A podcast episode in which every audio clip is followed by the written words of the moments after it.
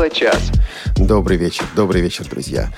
Лет через 10 после окончания школы прихожу я в родную школу и такой самоуверенный, молодой такой человек встречаю своего учителя математики и говорю ему, Михаил Иванович, а я ведь всю математику забыл.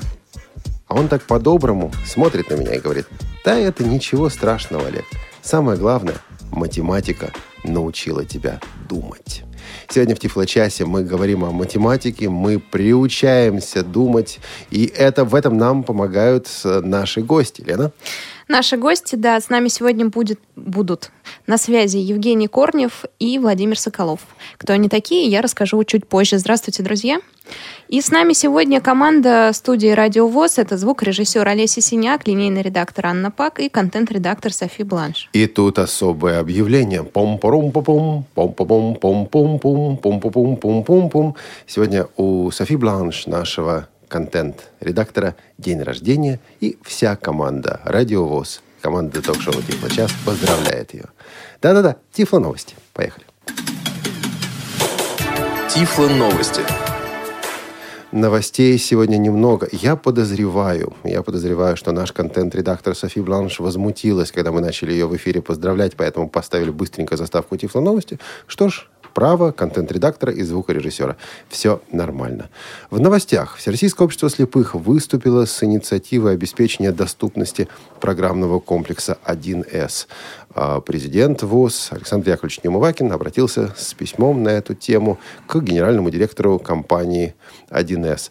В письме говорится, в частности, о том, что а, комплекс 1С используется по всей стране, и его доступность во многом определила бы трудоустройство незрячих слабовидящих специалистов.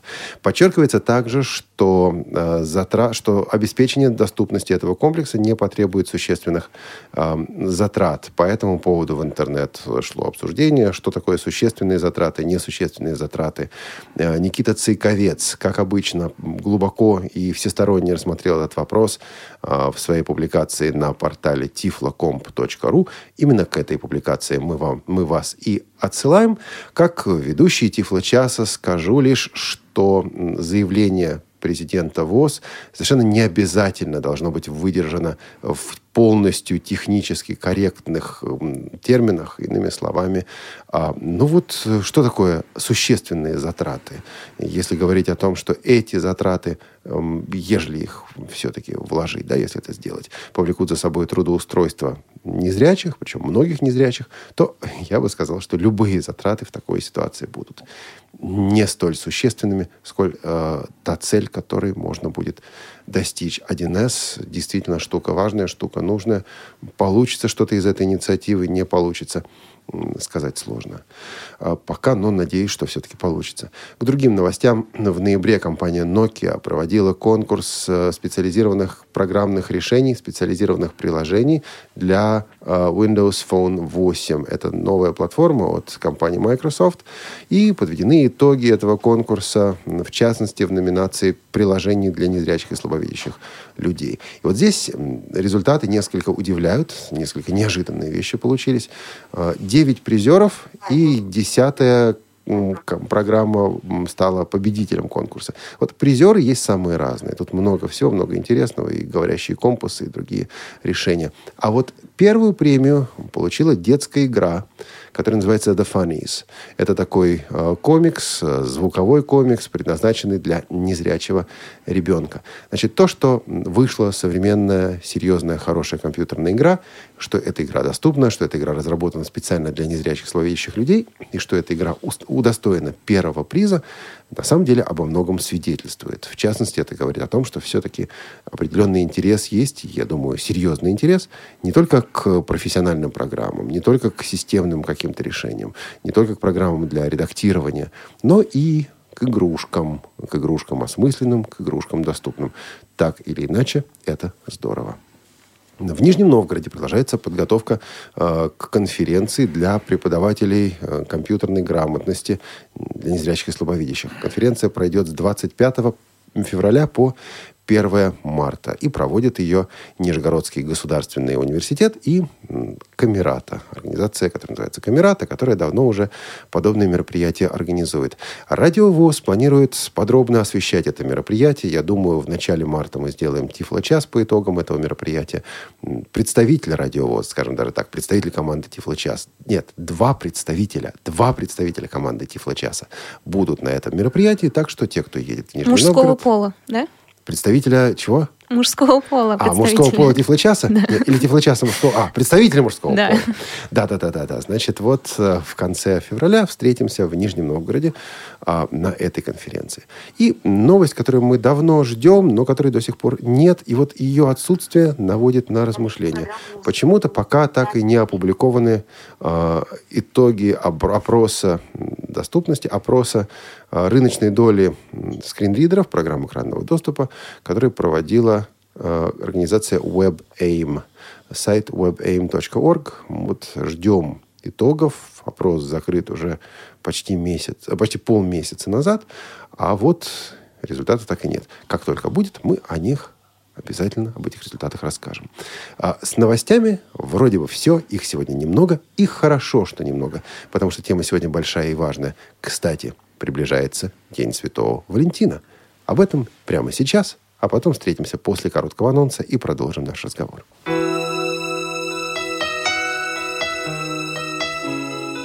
14 февраля – один из самых романтичных праздников, волнующий и загадочный. А у влюбленных есть еще один повод порадовать друг друга приятными сюрпризами, подарками и, конечно же, романтическим вечером. День Святого Валентина или День всех влюбленных – самый романтичный день в году. Если в круговороте будней вам некогда говорить о своей любви, то в День Святого Валентина любые, самые откровенные и романтичные признания могут быть высказаны – а подарки преподнесены любимому человеку. В этот день сам воздух наполнен ароматом любви и романтики.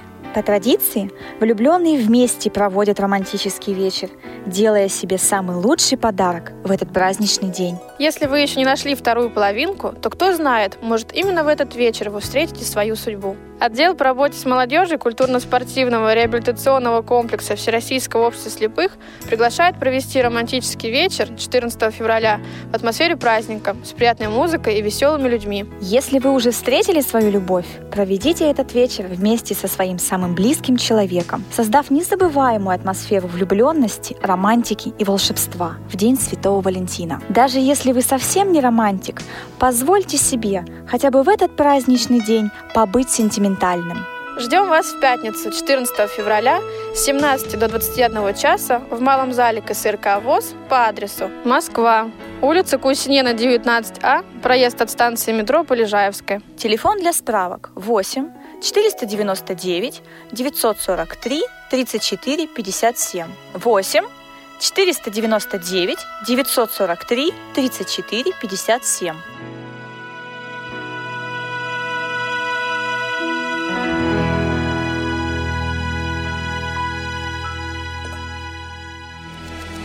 Вы слушаете Радио ВОЗ. Тифло-час. У нас нет секретов. Что ж, перейдем от романтики к математике. У нас в гостях преподаватель физики, математики и информатики Владимир Соколов. Владимир, здравствуйте. Здравствуйте. А на связи, я надеюсь, очень с нами кандидат э, физико-математических наук Евгений Корнев. Евгений. Всем здравствуйте. Ура, ура, вы к нам присоединились. Ну, да. Все в сборе. Слушайте, товарищи, у меня вопрос сразу, наверное, для всех. А, вот как вы до жизни такой математической дошли? Владимир, Евгений, расскажите немножко о себе. А, вот чем вы занимались, чем вы занимаетесь. А, что для вас, что, вот, что вас мотивирует к тому, чтобы продолжать жить дальше, и не только жить, а и развиваться? Володь, мы же с тобой знакомы сколько лет уже? Ну, без малого 40. Ого, вот это да. Вот, ну, я по этому поводу что могу сказать? Э, я-то математическое образование получал гораздо раньше, чем Евгений, еще в Советском Союзе. Ну, тогда, наверное, и возможностей, в общем, было меньше по выбору специальности. Да и э, как-то все-таки в школе вот привили мне любовь к математике. У нас был замечательный учитель математики Михаил Иванович Егоров, замечательный учитель физики Константин Георгиевич Кравцов. Я сейчас говорю, что замечательный учитель, именно вот как учитель физики. Я действительно ему очень благодарен. Эти люди вот нас не, не просто научили, они привили, приви, привили любовь к знаниям, умение мыслить. Ну и как-то так вот и пошло, стал, закончил механико-математический факультет МГУ. Ну и с тех пор, правда, к сожалению, я не занимаюсь математикой как наукой. Я в основном занимаюсь ее преподаванием. Так сложилась жизнь. Поэтому только вот с завистью смотрю на Евгения, который действительно, так сказать, на острие научной мысли развивает эту науку, занимается непосредственно. Насколько я понимаю, если я не прав, Евгений, наверное, поправит. Владимир и Олег, а у вас много математиков в классе было? По-моему, Владимир ну, Вячеславович был единственным. Ну, Наверное, за всех э, делал домашнее задание по математике. Вообще было дело. Скорее даже не домашнее задание, а контрольная Контроль. работа. Контроль. Михаил Иванович со мной боролся, давая сперва два варианта. Я успеваю. Три варианта. Я успеваю. Четыре варианта. Но тут он сам сдался. Евгений, а у вас любовь к математике откуда? Не знаю, наверное, из головного мозга. Но... А преподаватели у вас э, такие же вот есть? Чтобы их э, Нет, назвать? у меня с преподавателями как раз э, никаких таких радужных воспоминаний не связано. Более того, я запомнил нашу учительницу математики только потому, что она всегда на меня орала, когда я приходил на уроки математики с учебником, но без всяких письменных принадлежностей, потому что я не любил писать, все в уме решал. И она всегда меня обзывала вольным слушателем и так далее. Поэтому я с учителями как-то ну, не особо так. Подожди, а ты ведь учился в обычной, в массовой школе? Нет, нет, нет. нет. Я как раз в необычной. То есть но... необычный ты не писал по математике? Предпочитал решать в уме? Ну да, я просто писать не люблю, все в уме делаю. Вот. Но я дошел до жизни такой. Каким э... образом? Мы все затихли аж. Так, меня слышно? Да, да. да. Вот. Э, до жизни я дошел вот каким образом. Э, как раз началось все с того, что мы в школе, значит, там в шестом, седьмом классе учили математику, а я в начале урока все эти примеры с синусами, тангенсами и прочими вещами решал, потом сидел, думаю, надоело мне сидеть, ждать, э, что там дальше будет. Пошел, взял книгу там за, за восьмой, за девятый класс, за десятый, за одиннадцатый, дошло до абсурда. Я когда уже в другую школу перевелся, ну, тоже в специализированную, но она же была не интернат, а здесь, в нашем городе. Эм, там у нас такое кресло стояло в углу. Это уже были самые-самые старшие классы, когда вот, я не знаю, вы помните, вот Елена должна помнить, поскольку она, наверное, школу еще помнит, у вас там должны были на уроках математики всякие интегралы, производные, первообразные изучать и так далее. Ну, что-то такое было, да.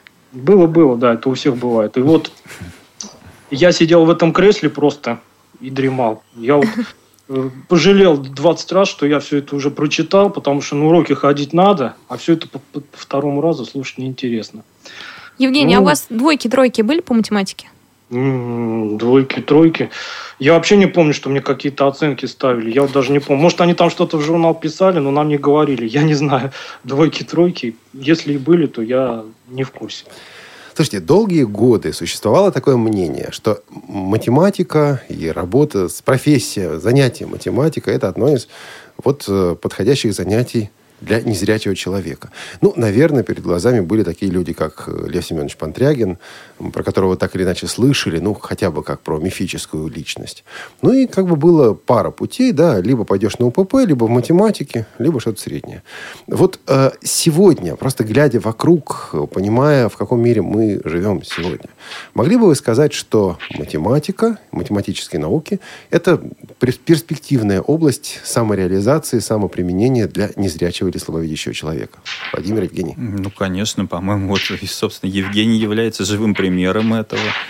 Непосредственная работа, научная работа по математике. Это мало того, что это возможно, это еще очень интересно, ну, так сказать, и полезно, и приносит и моральное удовлетворение. Я вот не знаю, насколько материальное, но, э, с моей точки зрения, одна из самых перспективных Мне кажется, областей. Евгений уже что-то там решает. Правда, наверное, с возрастом перестал решать в уме. А, Евгений, там звуки бумаги у вас. Это не звуки бумаги, А, это нет? звуки кое-какого другого трехмерного многообразия с краем. Э, Ну, да, кстати, кстати, мы с вами не подозреваем, это я сейчас возвращаюсь к науке, вот Владимир сказал, что там интересно наукой заниматься. Э, Мы с вами даже не подозреваем, что мы на самом деле являемся не просто людьми, а все поголовно компактными трехмерными многообразиями с краем, вложенные в трехмерное евклидово пространство. Вот. Теперь Ну, я так и буду вас называть. да, живем, Олег. живем все и не подозреваем. На самом- трехмерное пространство к нам. Многообразие. Многообразие, да. Нет, э, вложенный в трехмерное А, пространство. ой, извините. Вложено. Еще и изометрично. Не забудьте. изометрично. Евгений, а вы согласитесь, что математика подходящее занятие для незрячего человека? Можно реализоваться Вы слепому? понимаете, тут в чем дело? Нельзя вот так делить зрячий, Мгм. незрячий. Уже а, психологи и социологи установили, что а, способности к математике – это такие органические свойства мозга. Поэтому мне крайне жалко людей, которых заставляют учить математику в школе, а у них нет просто к этому, понимаете, способностей на органическом уровне. То есть нельзя заставлять, вот когда родители начинают детей шпынять и заставлять. Почему у тебя по математике, по математике двойки? Они даже не понимают, что ребенок просто в силу своих свойств личности и мозга не способен а, понимать вот эти абстрактные вещи. Поэтому зрячий, незрячий – это абсолютно фактор не критичный. А мы- крити- Да. Мы скорее не о способностях, а о возможностях.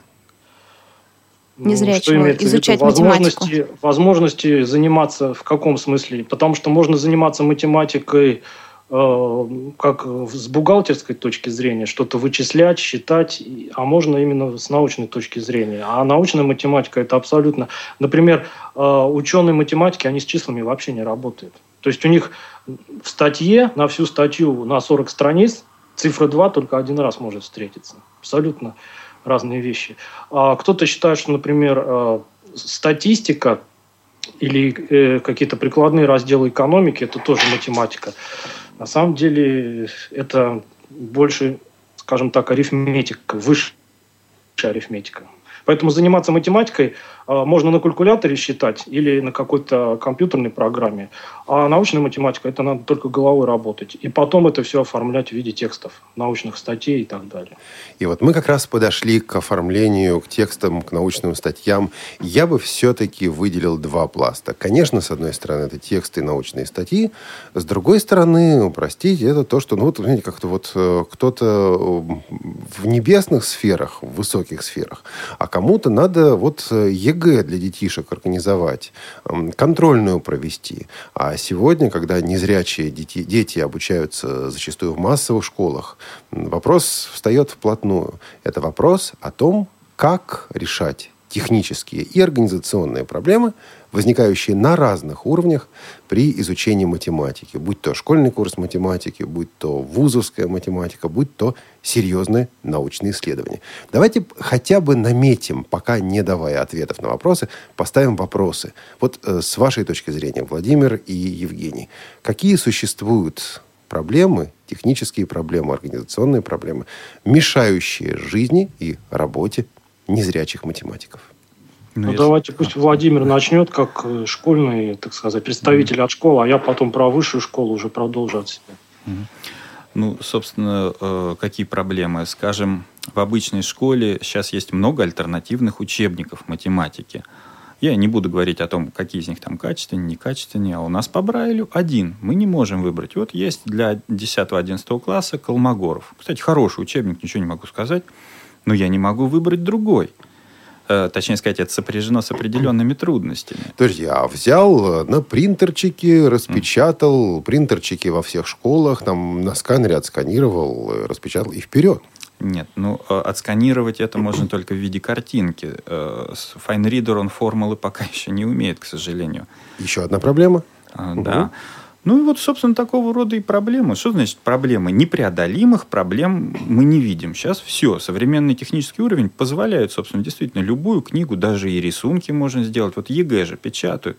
Там некоторые вопросы связаны с какими-то графиками, с какими-то картинками. Их делают достаточно доступными, вполне понимабельными. Дети могут решать Хорошее слово. нормально. Ну, вот, может быть, Евгений. Да, ну, если можно еще буквально два слова, поскольку я не только в школе работаю, но еще и в Московском городском психолого-педагогическом университете на факультете информационных технологий. Как раз э, веду занятия по математике. Бывают годы, когда читаю лекции, бывают, когда только семинарские занятия. В этом году лекций нет. Ну и проблемы, собственно, те же. Э, для незрячего студента это сложно воспринять информацию с доски, ну, точнее сказать, невозможно увидеть то, что пишет преподаватель, и чтение книг. Проблемы, еще раз скажу, решаемые. Но чтобы их решить, надо приложить определенные, иногда достаточно большие усилия. Вот в МГППУ создана специальная лаборатория, которую, собственно, я и возглавляю, которая э, занимается решением этих проблем. В основном эти решения связаны с печатью по Брайлю, ну и с э, преобразованием в электронный вид. Мы используем латех, ну, собственно, и все. В общем, в электронном виде математику только в этой форме представляем. Ну, вот, Владимир, скажите, а такая ситуация, когда школьники класса 6, 7, 8 э, должны решать вот то, что я рассказывал, что учителя меня в школе всегда угу. э, критиковали, что я все в уме делал. А зрячие ученики, они берут бумажку, э, на ней пишут нелинейные формулы. Мы же все знаем, что в математике э, формулы пишутся не в строчку, а там надстрочные, подстрочные знаки есть. А Брайль это линейная нотация, там все благодаря Луи Брайлю пишется с помощью линейных таких э, э, записей, так скажем. И как вот школьник, который допустим, брали, не знает, как он должен решать вот эти самые примеры, если это уже старшие классы, там уже в уме далеко не всякий может решить, как они тогда должны показывать mm. решение, или mm. просто рассказывать, или что э, делать? Просто в нашей школе, я не могу сказать за все, нет детей, которые не знают Брайля. Если ребенок попадает не с первого класса, а, собственно, в любой вот в прошлом году в 10 класс э, попала девочка, в этом году в 11 класс – их первым делом обучают Брайлю. Занимают это в зависимости от желания ну, и способности ребенка. Может быть, месяц, может быть, два. Но по истечении этого срока Брайлем владеют все. Такой проблемы просто нет. Владимир, а вот вас... вы только не сказали, какой школы? Ага, да, Первый интернат. Первый интернат, угу. да, московская школа. А, а вот у вас бывали такие случаи, что находился какой-нибудь вундеркинд, который тоже без бумажки пришел и говорит, я не хочу ничего писать, я прекрасно в голове все решаю, и не мучайте меня своим брайлем. Или все согла- согласны на вот это изучение не такого простого линейного математического брайля. Евгений, старые обиды, да? Нет, нет, ну, нет пытаюсь выяснить. Ага. Один я такой нехороший Да-да-да, я поняла. Нет, ну на самом деле, вот я не знаю, помнит Олег или нет, но наш учитель математики Михаил Иванович э, отучился в Ленинском университете, были первые послевоенные годы, не зная Брайля, он делал все в уме. И, честно говоря, вот среди детей я таких э, ребят не встречал. Конечно, способности к математике у многих определенные были, но так, чтобы это приводило к нежеланию писать по Брайлю и все делать в уме, на моей педагогической практике такого не было. И сам я, кстати говоря, тоже писал по Брайлю. Ну, и, честно говоря, даже не уверен, что все смог бы сделать в уме не уверен, что обладаю этими способностями. Слушайте, господа, а вот это правда или это такая баечка, побосеночка, что Лев Семенович Пантрягин, о котором мы сегодня уже говорили, Брайлем не владел, и вот как раз он все делал в уме. Кто-нибудь Олег сейчас знает?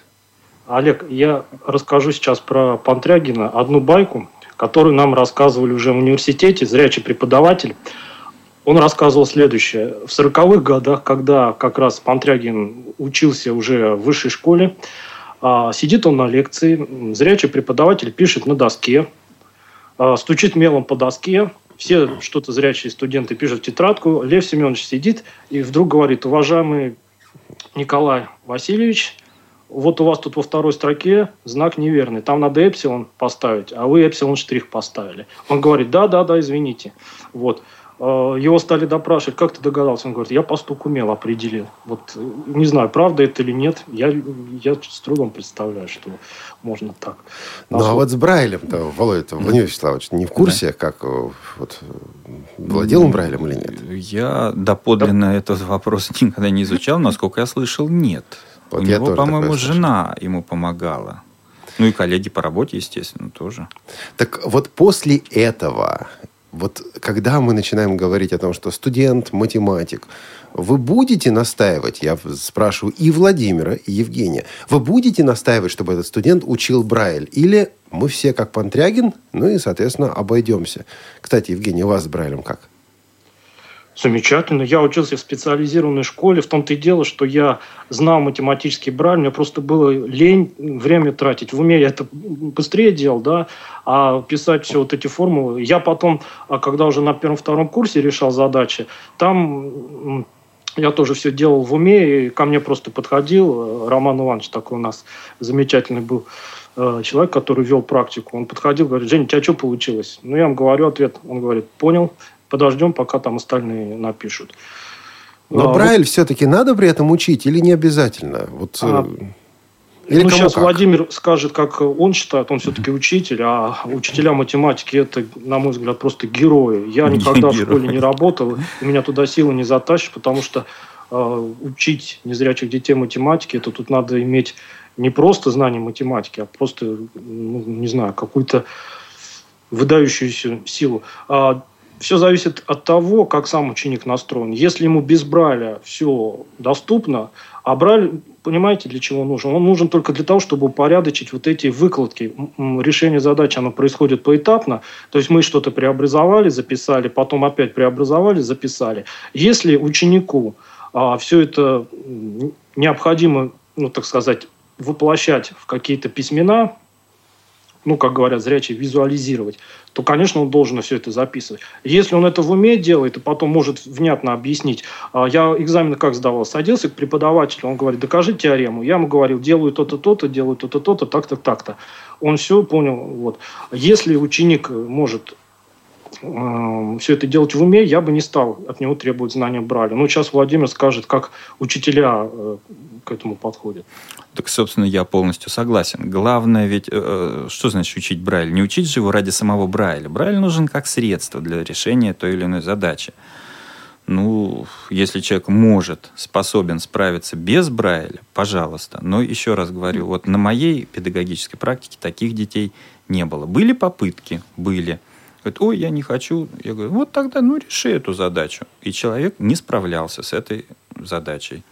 Я говорю, ну давай тогда будем писать. Но мы говорим о специализированных э, школах. А если ребенок незрячий попадает в массовую школу, при этом э, его преподаватель не знает Брайль, а он, в свою очередь, не может все устно объяснить. И, кстати, математический Брайль далеко не столь очевиден. А если мы говорим о литературном Брайле, да, вот освоили некое количество букв, русских, английских, какие-нибудь признаки. Все, преподаватель может так или иначе это освоить.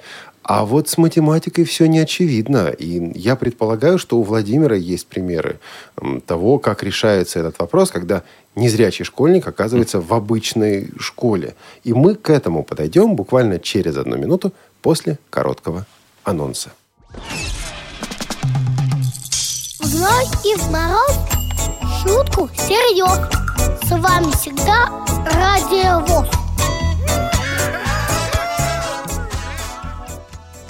Тифло-час. Все средства связи включены. Мы слушаем вас.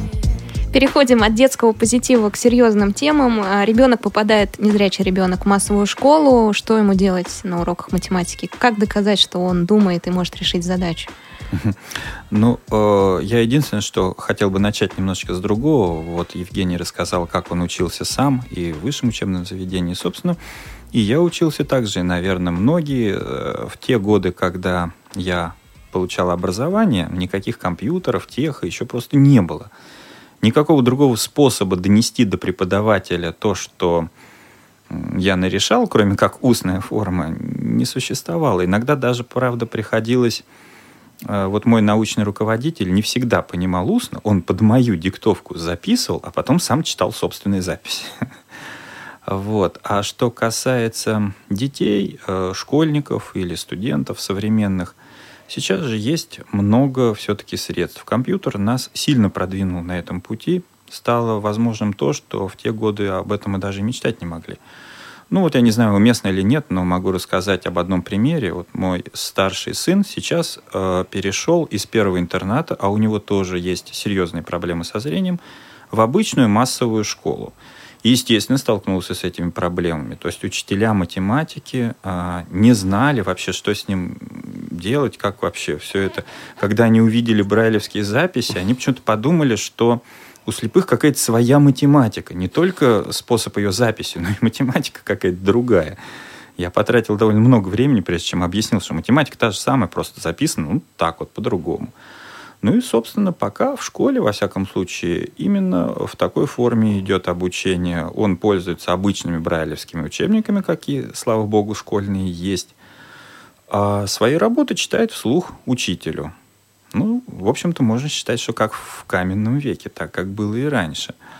Просто сейчас еще вот эта провозглашенная уже инклюзия пока еще не очень хорошо подкреплена методологически и технически. И учителя не готовы, совершенно не готовы, и технической базы в обычной школе, конечно, нет. Напоминаю, что в эфире Тифло час. Мы ждем также ваших звонков. Присоединяйтесь к нашему разговору. По, по телефону 8 499 943 3601 и по скайпу radio.voz. Расскажите нам, как вы сдавали математику. И первый звонок у нас уже есть. Игорь из Киева по скайпу. Игорь, добрый день. Добрый вечер. Добрый вечер. Значит, вот Владимир сказал о компьютере. Значит, э, если математическими дано ученик, который э, хочет учить математику, но у него, э, скажем так, есть предпосылки, чтобы учить ее без Брайля. Ну, то, что он пишет по Брайлю, это пишет, но на печатной машинке, допустим, да, а не на доске. И возможно ли учить, выучить Брайль, э, о, господи, простите, не Брайль, а математику в массовой, да, ну, массовую обычную программу, там, школьную, не используя Брайль, а там, допустим, используя какие-то компьютерные технологии в наше время. Реально ли это или нет? Игорь, Если спасибо. Реально, угу. Кажется, ключевое слово для ответа на этот вопрос звучало уже несколько раз. Текс, латекс, тех, латех. Вообще в этом бы разобраться. Да, Вы вот... еще одно слово забыли. Math type. Math type. Math type. Есть такое замечательное слово, да. Если можно, буквально вот два слова. Просто не хотелось бы противопоставлять Брайль компьютеру. Вообще-то эти вещи э, живут вместе и прекрасно. Можно подключить к компьютеру брайлевский дисплей и использовать его, пожалуйста. Можно, собственно, практически так же, как брайлевскую печатную машинку использовать. Конечно, на экране при этом будет нечто такое, что зрячий человек вряд ли сможет интерпретировать как математический текст, но я-то этим пользоваться смогу. И вообще, э, ну, я так думаю, я такой программы не видел, но сильно подозреваю, что преобразовать вот эту вот, вот галиматью, скажем, в текст на латехе вполне реально. Я Более думаю, того, что здесь Евгений может что-то прокомментировать. Я могу тут долго и нудно говорить, но я хочу вспомнить человека, который у вас в Тифлочасе уже был. Его зовут Джон Гарднер из компании ViewPlus. Он занимается тем, что э, как раз его компания, она придумывает такие специальные средства для, как он говорит, установления э, взаимопонимания между зрячими математиками и незрячими. У него так называемый Э, MathLine, специальная нотация и прочее, прочее. Но вот Владимир сказал латех, а я хочу уточнить. Дело в том, что тут все зависит от того, э, насколько, ну, так скажем, стремиться к познанию не только математики, но и всей такой научной структуры. Вот этот ученик, про которого Игорь, да, по-моему, э, Игорь сказал, он поставил вопрос ведь в том, как без Брайля освоить математику.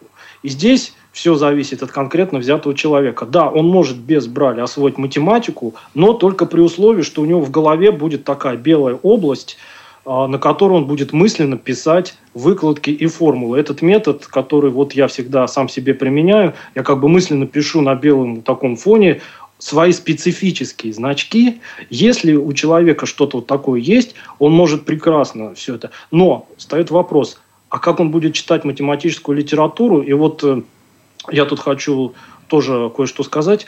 Понимаете, в чем дело? Обращаю внимание всех, особенно родителей э, школьников, которые вот встают перед такой проблемой, что нужно ребенка учить математике, а он не знает Брайля. И ко мне такие обращаются часто в личном порядке. Так вот, вы должны понять, что запись математических формул, она нелинейна.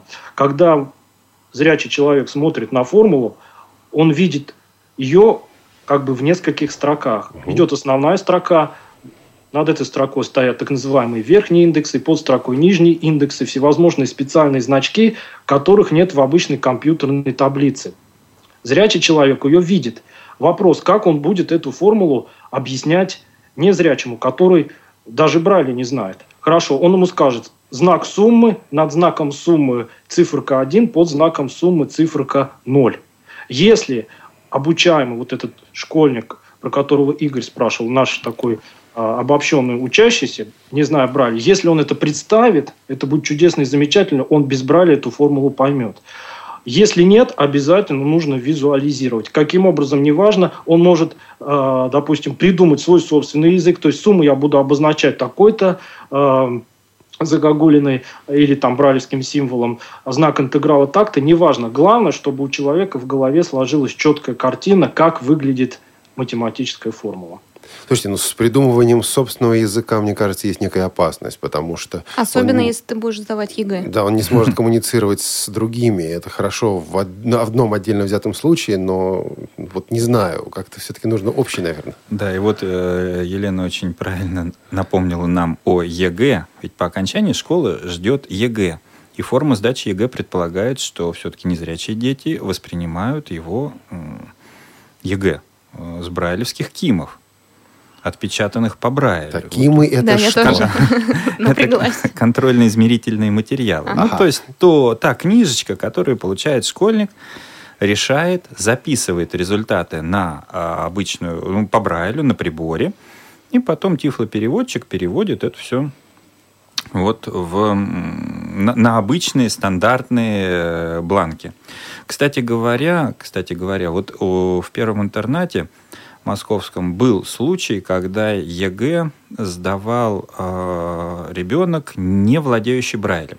Точнее сказать, он знал Брайль, но в связи с болезнью рук не мог им пользоваться. Э, к выпускному классу вот болезнь усугубилась, и он не, не смог.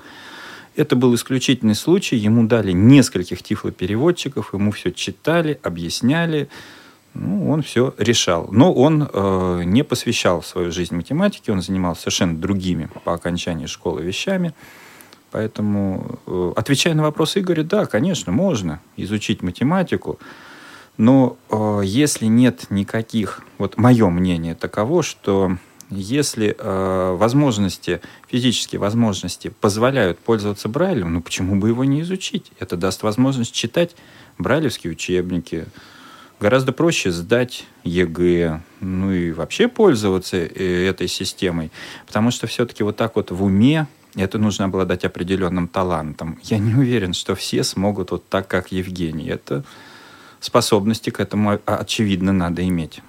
Джон Гарднер в той передаче, о которой вы уже говорили, упоминал о специальных разработках, предназначенных как раз для а, общения, коммуникации между зрячими и незрячими. Евгений, ты как-то, ты, вы, мы не определились в начале программы, да, все-таки ты. Можно? На ты. На такие вещи Олег разрешения не спрашивает. Спасибо. Как, как ты ко мне относишься, так и называю. Спасибо. Кандидатов. Вот, ты как-то э, обмолвился, что вот э, Джон Гарднер об этом говорил, а потом зависло такое жирное многоточие. Вот надо оно, не надо оно. Ведь я предполагаю, что тебе приходится коммуницировать со зрячими математиками, ну, наверное, каждый день. О, да. Вот как решаются для тебя эти вопросы? И я понимаю, что ты вот в высоких научных сферах, но что-то из этого применимо где-нибудь вот э, тут, ближе к Земле? А, опять все зависит от человека. Кому-то удобнее вот этот язык MATLANE, MATLANE. А, дело в том, что на самом деле латех – это самое универсальное средство, но он довольно сложный. Это целая такая среда, язык такой как бы, или пакет макрокоманд. Э, подождите, подождите, подождите. Сейчас к нам начнут звонить или писать и спрашивать, где мне загрузить и как установить латех. И мы на это как будем отвечать? Ну, я об этом позже скажу чуть-чуть. Я сначала про э, вот то, что ты спросил, Джон Гарднер. Угу. Джон Гарднер для чего придумал вот эти специальные средства? Дело в том, что он физик. А его задача была взять PDF-документ, э, который создается, кстати, с помощью латеха, как-то прочитать его и потом перетранслировать, чтобы зрячие коллеги это поняли. А я, э, что касается, вот меня тут э, вы спрашивали про то, как я со зрячими. Дело в том, что я с помощью вот этой системы латех полностью создаю PDF-документ, который для зрячих выглядит точно так же, как они привыкли. То есть латех это строчное, в отличие от обычной математической записи системы. То есть там все пишется с помощью обычных компьютерных символов, с клавиатуры мы можем набрать в виде команд, различных там окружений и так далее. Потом это все компилируется, ну, как у программистов. Они пишут сначала код, а потом компилируют компилируют его в бинарный файл. Тут точно так же. Я пишу в любом текстовом редакторе, правда, у меня специальный редактор, я об этом позже скажу. Вот этот исходный документ, потом компилирую, Получается PDF-файл. Дальше я могу показывать его кому угодно. Никто даже не, не, заподозрит, что это делал человек, который не видит ничего на экране. Дальше. Но встает очень важная проблема, когда мы обратно хотим. Вот те, кто учится в вузах, кстати, я э, воспользуюсь тем, что мы сейчас в эфире. Если нас кто-то слушает из студентов, учащихся на физико-математических или механико-математических факультетах, пожалуйста, позвоните, скажите, как вы решаете проблему чтения учебников уже для вузов и специальной литературы. Звоните по Там... скайпу radio.voz или телефону 8 499 943 3601. Да, потому что проблема здесь вот в чем. Владимир сказал, что для школ есть Колмогоров э, и так далее. Я тоже этот учебник помню. Но с вузами ситуация более страшная. Э, дело в том, что э, математические учебники для вузов, а уж тем более научные монографии, где километровые формулы, матрицы, многострочные массивы формул и так далее, их все выпускают в печатном виде, а затем добрые люди, может не добрые, делают скан формат PDF или дежавю, вот эта знаменитая проблема, да, которая э, у всех возникает, как распознать отсканированную книжку, да, и вот ее распознать невозможно подождите, никакими средствами. Подождите, Владимир, у тебя же целая лаборатория этим занимается. Нет, мы ничего не распознаем. Дело все в том, что э, так исторически сложилось, что большая часть преподавателей, э, которые работают у нас на факультете, просто пользуются техом. Вот они свои лекции записывают именно в этой системе. Они, конечно, вовсе не думали при этом о слепых студентах, они делали для зрячих, компилировали, вот как говорил Евгений, обычный, получается, PDF-документ, они их распечатывали, давали, кто-то книги писал, но они, естественно, предоставляют исходник теховский, из которого мы уже можем, ну, либо непосредственно его читать, либо преобразовать его в нечто такое, что можно распечатать на брайлевском принтере. Но обычные плоские учебники вы не готовите для своих незрячих студентов? Нет, э, готовим, но тут мы даже обходимся без э, латеха, просто вруч, ручной набор. Ручной набор. Вот. Текст можно отсканировать, а никакие формулы, все вот это мы только вручную. Владимир сказал просто в точку. Он сказал самую сущность вот этой проблемы. Понимаете, книжки вот эти в дежавю и в PDF формате, их можно читать только с помощью зрячего помощника. Никакими средствами как-то преобразовать их в читабельный текст нельзя. И я предлагаю вот тем учащимся, которые сталкиваются с этой проблемой, следующий выход, который на данный момент ну, пока что наиболее такой а, приемлемый. А, делается следующая вещь. Вы можете обратиться ко мне в частном порядке, и я, если вы найдете, сначала, конечно, вы должны найти человека, который согласится сидеть перед монитором компьютера и читать вам, надиктовывать на диктофон или прямо в память, кому как удобнее. Ну, можно просто записать. Например, прочитай мне такой-то параграф, я тебя запишу, но у него должен на столе лежать листочек, состоящий из двух колонок. В левой колонке графическое изображение математического знака, буквы э, греческой, например, или готической, в правой колонке то, как это читается. Например, стоит знак логарифма и написано логарифм. Логарифм, там число эпсилон, рядом написано эпсилон. Вот зрячий, держа этот листочек, я этот метод, кстати, испытывал на собственном опыте. На собственном опыте. Этот листочек лежит перед зрячим человеком, он, глядя на эту бумажку, а потом, кстати, уже они сами запоминают эти обозначения, читает текст монитора, и вы это записываете. Потом в спокойной обстановке, когда у вас голова способна воспринимать, вы запускаете запись, можете остановить, можете прокрутить, но учебники или какие-то конспекты таким образом можно э, запоминать. Но нужен зрячий помощник. Я, э, если можно, только немного замечу, что на самом деле для зрячего помощника это достаточно тяжелый труд. Читать то, что, в общем-то, с первого раза не очень ты и понимаешь. Я говорю не о смысле того, что он прочитывает, а даже о том, как это прочитать. Надо заглядывать в этот листочек. Вообще это сложная задача. Хорошо бы, сложно. чтобы зрячий был тоже математик. Да, Нет, это было нет, бы... нет. Ну, Нет? Не скажите. Обязательно. Не обязательно, Я но хорошо бы. Да, филологи э, вполне, когда особенно им говоришь, она говорит, вот тут логарифм, и под ним двоечка. Я говорю, читай логарифм по основанию 2. Она, хорошо. И Господи. уже так и читает. Филологи это практически те же математики. Мне кажется, все нормально. Так нет, Евгений научить можно, конечно, кого угодно, но тем более, что, в общем-то, другой возможности практически и нет. Пожалуй, это единственный вариант. Владимир и Евгений, а вы говорили и тех, и латех. Чем отличаются для непосвященных? Ну, Это, наверное, Евгений лучше объяснит. Да. В общем, Ну, я могу опять-таки большую лекцию прочитать. Не-не-не, не надо больших. Сведу это, да, сведу это к двум предложениям. В 1978 году математик и программист Дональд Кнут, Дональд Кнут э, написал а, первую такую оболочку, которая называлась тех. Потом ее начали другие сторонние разработчики расширять, надстраивать, достраивать. Потом появилось такое ядро, которое назвали латех, потом появился мигтех, появился биптех, и этих техов, вот как с Linux ситуация, да, там Ubuntu, э, Mandriva, Fedora и так далее. То же самое. Вот было ядро, это тех, это основное ядро, на который или язык там C, потом C++ и, и так далее. Просто тех это основное ядро, а латех это уже модифицированное ядро, которое сейчас просто в моде. Вот и все. И тех, и латех это в России. Также называется Везде. текс, латекс, да? Чтобы не путать. Нет, именно латех. Дело в том, что он пишется по-английски именно с использованием русской буквы Х на конце. Латех. Вот так. Мгм. А, да, Ясно. Так, а, хорошо, но вот человек хочет эту оболочку освоить. Скорее всего, для этого нужны а, программы, компиляторы, программы, редакторы. С чего начинать? Вот хороший вопрос. А Начинать лучше всего с сайта Tiflocomp. Вот всем настоятельно рекомендую, особенно те, кто вот э, работает с программой экранного доступа и хочет, зайдите э, в раздел, по-моему, он называется «Документация».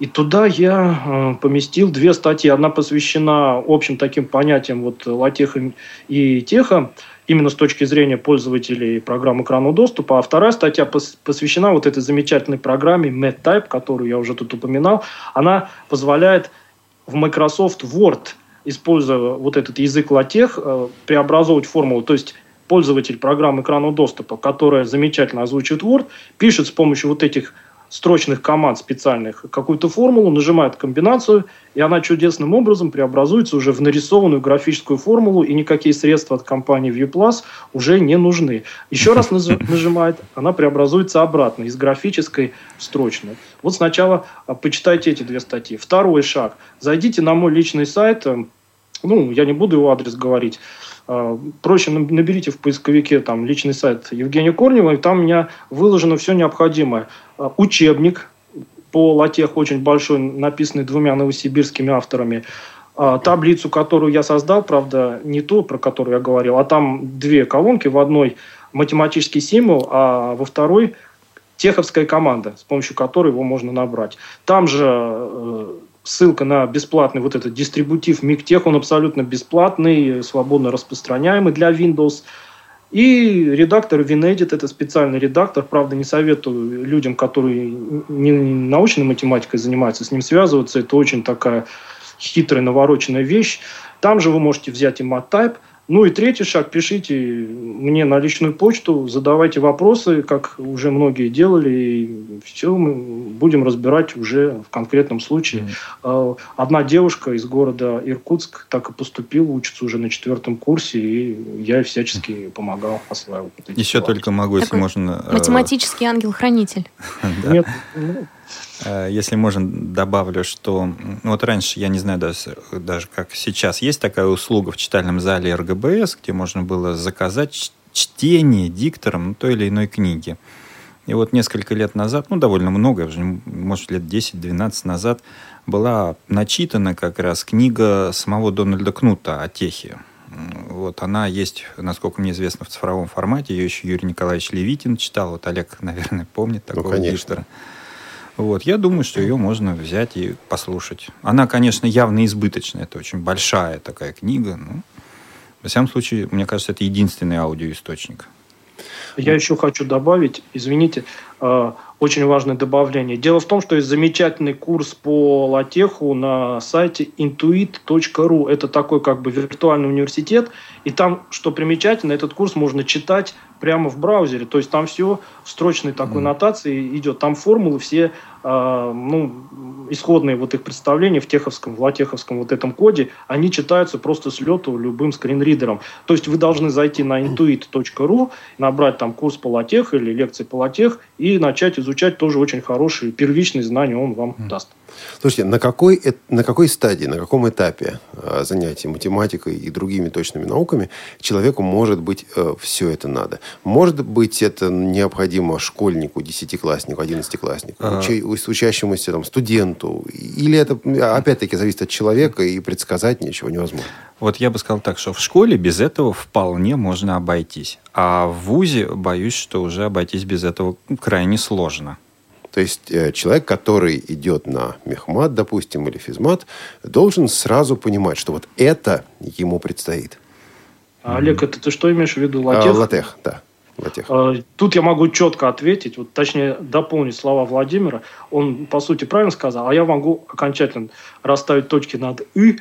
Э, то есть в школе, неважно, Хочет э, школьник там латеху, это очень сложная такая среда, напоминающая чем-то язык программирования, я не знаю. Если школьник интересуется, так вперед из песни, пожалуйста, только польза ему будет. Если он не собирается быть ученым, математиком, физиком, астрономом, хотя сейчас математика во все точно э, естественные науки внедряется, э, Конечно, никаким латехом его мучить не надо. Пожалуйста, товарищи родители, не заставляйте ваших детей учить. Да, без этого вполне можно страшный латех, да. Я просто сталкивался со случаем, когда родители мне жаловались, как так, я его заставляю изучать вот этот ваш латех, он ничего не понимает.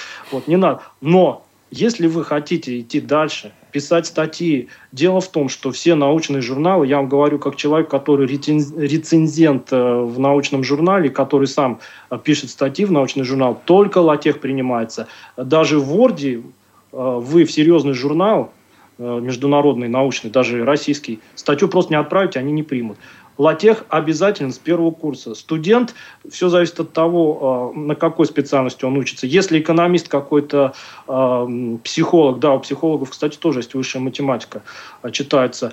Латех, конечно, ну, не обязательно. Как он там сам себе, ему удобно будет, неважно. Но если человек поступает на мехмат, на физик, на физический, на какие-то вот эти факультеты, которые очень глубоко а, занимаются математикой, обязательно изучение латеха просто обязательно, потому что ему придется писать диплом, ему придется писать диссертацию, если он дальше пойдет, ему придется писать статьи, а самое главное, а, с помощью латеха можно создавать замечательные презентации в формате PDF. Я сейчас вот скажу, что когда на конференциях ученые показывают свои доклады. Сейчас они не пишут на доске, у них стоит такой ноутбук и проектор. И они просто на ноутбуке нажимают клавишу пробел, следующий uh-huh. слайд, следующий слайд. Uh-huh. Так вот, э, человек, который ничего не видит на доске, Видимо, пропал связь, но я а вот. дополню. Я именно так и поступаю в МГППУ. Вот, да. И это сейчас на всех конференциях. Я ездил вот э, в прошлом году э, на международную конференцию, э, я вместе со всеми просто скинул на жесткий диск свою презентацию, мне ее открыли, я просто помню, на каком слайде о чем идет речь, их менял или там спрашивал у девушек, которые помогали, там сидели на первом ряду, а, причем девушки были из Японии, э, и они на ломаном английском что-то там пытаются сказать. Я еще пытался долго разобрать, что они говорят. Ну и то, все прошло нормально, все поняли, что я показываю. Это может делать любой. Но для этого нужно изучить латех, и для этого нужно э, скомпилировать вот этот PDF-файл. А это очень трудоемкая задача. Но одно звено этой цепочки осталось у нас не затронутым, не освещенным. И, пожалуй, здесь мне бы хотелось адресовать вопрос прежде всего Евгению, как представителю компании Elite Group. Есть программа, о которой мы уже говорили, Duxbury Braille Translator, Duxbury Systems.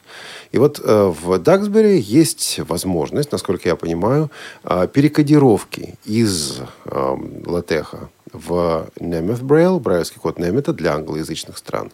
И в версии 11.2, которая вот-вот выйдет, они э, анонсируют даже обратную перекодировку. Я не очень себе представляю, как это работает. Из математического американского Брайля, Немета, э, в латех, для того, чтобы вот как раз то самое взаимодействие обеспечить. Вот, э, Евгений, тебе приходилось с этим сталкиваться, и, ну, Немет это, конечно, хорошо. А вот ежели бы то же самое и для русского Брайля – то решилась бы проблема, в частности, подготовки контрольных работ, экзаменационных заданий для учащихся. И решилась бы проблема, которую мы озвучивали несколько раньше. Незрячие учащиеся используют компьютерную клавиатуру как брайлевскую пишущую машинку, и та галиматья, которая получается, на самом деле не галиматья, а нечто преобразуемое в более понятный и читабельный код. Вот этим кто-то озадачивался, что-то делается по этому поводу? Ну, если мне поручат э, создать русскую трансляцию, я э, всеми конечностями и бесконечностями, как говорят математики, буду только за. Но тут я хотел как раз у Владимира уточнить. Дело в том, что э, как сейчас обстоит ситуация с русским Брайлем. Я помню, была книжка еще в 1981 угу, году, да, да, она да. называлась система обозначений в математике, физике и астрономии. Я по ней радовался, очень продуманная такая. Мне сказали, что специальная комиссия в Геленджике собиралась, принимала. А как сейчас, э, в 21 веке, с русским математическим браем есть строгие правила, чтобы я знал, вот э, интеграл с пределами я должен в точности вот туда-то mm. перекодировать и обратно. Да, вот э, когда это у нас было в прошлом году, зимой, зимой 2013 года, собиралась даже на Логосе комиссия в очередной раз. Э, ну, то есть при ЦП ВОЗ, вообще говоря, создана некая комиссия, которая я точно не могу сформулировать название, но что-то вроде по модификации или унификации системы Брайля. Потому что понятно, что та книжка 81 года несколько устарела, но не в части математики, а, скажем, в части вот компьютерных именно дисциплин. Там же был э, раздел, посвященный программированию, Сейчас это все явно требует неких изменений. Так вот, эта комиссия однозначно э, сформулировала, что то, что касается математики, остается без изменений. Улучшений там никаких и не требуется. Она действительно прекрасная, стройная, хорошая система, но от западной существенно отличается. Вот. Э, а мы, наверное, вот, может быть, это Олег, как э, есть смысл, может быть, пригласить кого-то из представителей этой комиссии, как-то узнать о судьбе решения, что дальше, потому что планировалось издание некой усеченной версии той книги, э, которая приспособлена специально для школьников. Понятно, что школьникам вся сложная высшая математика не нужна, нужен только какой-то небольшой кусочек. И вот планировалось издать отдельно. Есть это, нет, я не в курсе. В общем, нужно связываться с комиссией, с ее председателем Олегом Николаевичем Пилюгиным, что да, мы вполне да. можем сделать, и с компанией «Элита Групп», что мы с удовольствием делаем сейчас через э, Евгения Корня. У меня два коротких вопроса. Угу. А, Евгений, Владимир, мы так я поняла, решили проблемы основные технические, и наш э, слушатель э, стал математиком. Угу. А будущее у него есть? Может быть, это вопрос не тифлочасовский, но вот мне интересно математик ну, вот незрячий. Тут, да, Евгений уже несколько раз говорил, что в основном все зависит от человека. Если человек способен работать, он будет работать. Будь он математик, я не знаю, угу. филолог, программист, массажист, музыкант, кто угодно. Скажем, а учить музыку, есть у него будущее? Ну, если он не способен играть, ну что же делать? Учи, не учи, будущего не будет. Если Тоже... он будет заниматься математикой и при этом качать нефть, то, конечно, он может... Да, не будущее будет однозначно. Да, но я хотел бы вот сказать, а у вас, если есть какая-то программа, посвященная, скажем, образованию или науке, то мы там можем эту тему... Дело в том, что я очень много могу рассказать о том, как я учу зрячих студентов, как я им читаю лекции, и прежде всего, какие у них мотивы к изучению математики, потому что мы с моим э, ну, начальником завкафедры постоянно эти темы обсуждаем. Я там могу на целую программу вам очень много интересного рассказать. Мы вас ловим. У нас есть программа такая. Да, вот там я вам очень много расскажу. Можно еще буквально два слова, потому что тут сложилось такое впечатление, что вот программки, преобразующие тех в Брайль, э, вообще нет. На самом деле такая программа, ну, ее зачатки есть у нас на факультете, и автором этой программы, кстати, является Алексей Базаров, который, я так понял, здесь несколько раз выступал. Вот. Эта программа, конечно, может не все, но в определенном минимуме, скажем, э, соответствующем первому-второму курсу нашего факультета, вот она работает – Тензоры она обработать не сможет. Ну что же, спасибо, дорогие друзья. Наше время подошло к концу. Елена Класенцева, Олег Шевкун и наши гости Владимир Соколов и Евгений Корнев. Евгений, напоследок, вы за сколько кубик Рубик собираете? Я его ни разу в жизни, кстати, не, не, Не видел даже. Тифлочас. Ну ладно, до Встречаемся свидания. через неделю. Пока. Хорошо, до свидания. Тифло час. Слушайте нас ровно через неделю. Продолжение следует.